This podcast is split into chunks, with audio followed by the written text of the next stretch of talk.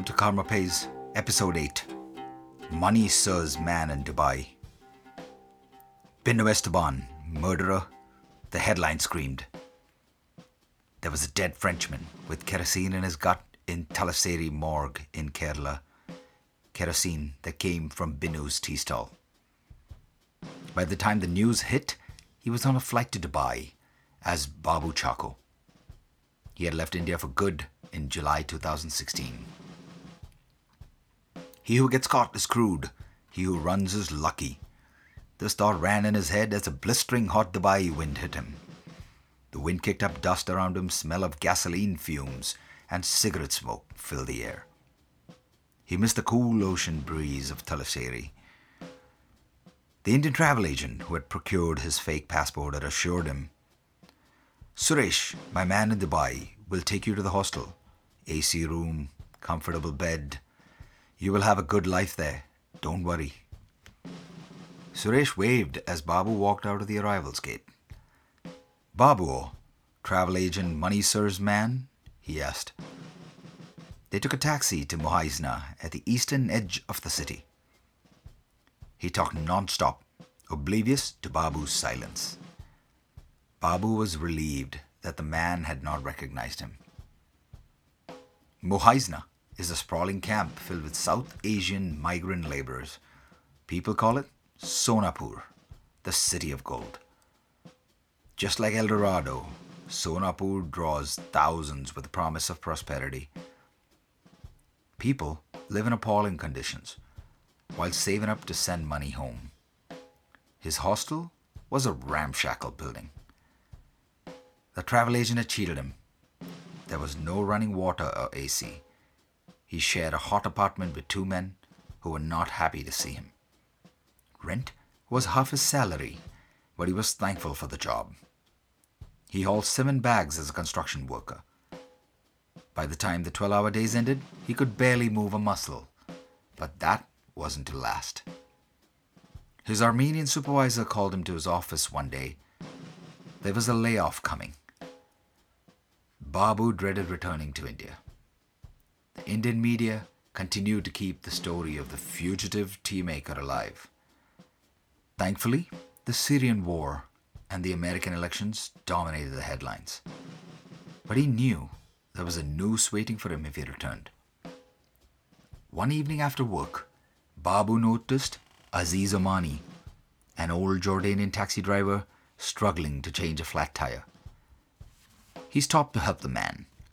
That little interaction quickly developed into a friendship. Aziz offered him homemade falafel for dinner the next day. Babu bought him chicken curry in return. Soon, Babu was a regular at the Al Jabra taxi stand, cleaning cars in return for driving and Arabic lessons.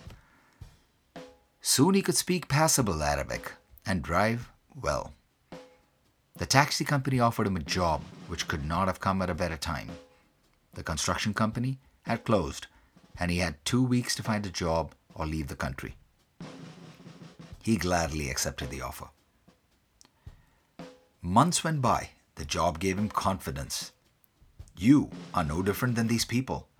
So, what if they own Bentleys and oil fields? They still eat and shit like you, he reminded himself. He lived alone after his roommates, who had lost their jobs, left. He quickly made changes a comfortable bed, AC, and a new wardrobe. People noticed and word spread. Suresh pushed open the door and stepped in unannounced one evening.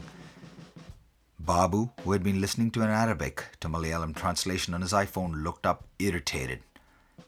Enda, what is it? he asked. Suresh stared speechless at the changes in the room. No more filthy mess of unwanted dishes, cigarette butts, and stench of urine. The pleasantly cool room smelled of jasmine. Sufi music filled the air.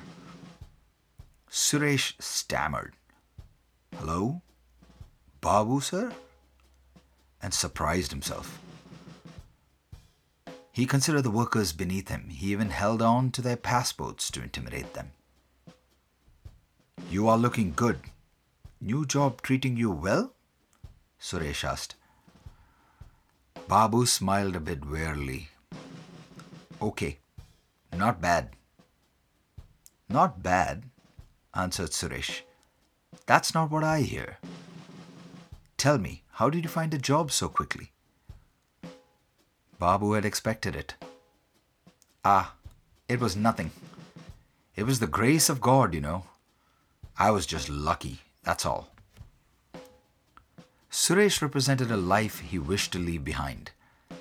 He cherished his freedom, and Suresh was a threat. It was time to cut all ties to his old life.